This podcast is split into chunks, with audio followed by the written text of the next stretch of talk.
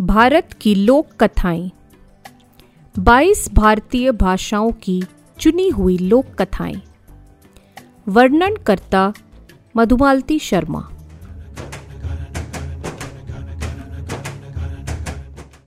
आज की कथा कन्नड़, तमिल और तेलुगु साहित्य से। तेनाली राम की कला। एक बार विजयनगर के राजा ने अपने महल को चित्रित करवाना चाहा। इसके लिए उसने एक चित्रकार को नियुक्त किया। चित्रों को सबने बहुत सराहा, पर तेनालीराम को कुछ शंकाएँ थी। एक चित्र की पृष्ठभूमि में प्राकृतिक दृश्य था। उसके सामने खड़े होकर उसने भोलेपन से पूछा, इसका दूसरा पक्ष कहाँ है? इसके दूसरे अंग कहाँ हैं? राजा ने हंसकर जवाब दिया, तुम इतना भी नहीं जानते कि उनकी कल्पना करनी होती है? तेनालीराम ने कहा तो चित्र ऐसे बनते हैं? ठीक है, मैं समझ गया. कुछ महीने बाद तेनालीराम ने राजा से कहा, कई महीनों से मैं दिन रात चित्रकारी सीख रहा हूँ। आपकी आज्ञा हो तो मैं आपके महल की दीवारों पर कुछ तस्वीरें बनाना चाहता हूँ। राजा ने कहा, वाह, यह तो बहुत अच्छी बात है।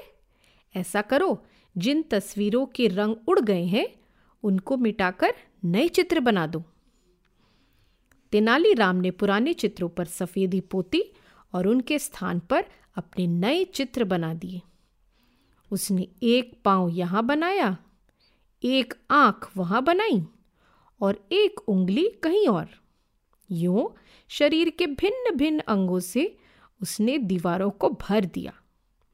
फिर उसने राजा को उसकी कला देखने के लिए निमंत्रित किया।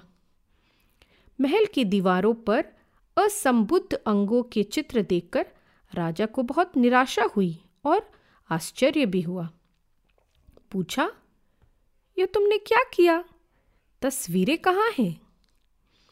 तेनालीराम ने कहा चित्रों में बाकी चीज़ों की कल्पना करनी पड़ती है। आपने मेरे सबसे अच्छे चित्र को तो अभी तक देखा ही नहीं। यह कहकर वह राजा को एक खाली दीवार के पास ले गया, जिस पर कुछ एक हरी लकीरें बनी थीं। यह क्या है? राजा ने चिढ़कर पूछा। यह घास खाती गाय का चित्र है। लेकिन गाय कहाँ है? राजा ने पूछा। गाय घास खाकर अपने बाड़े में चली गई। तेनालीराम ने कहा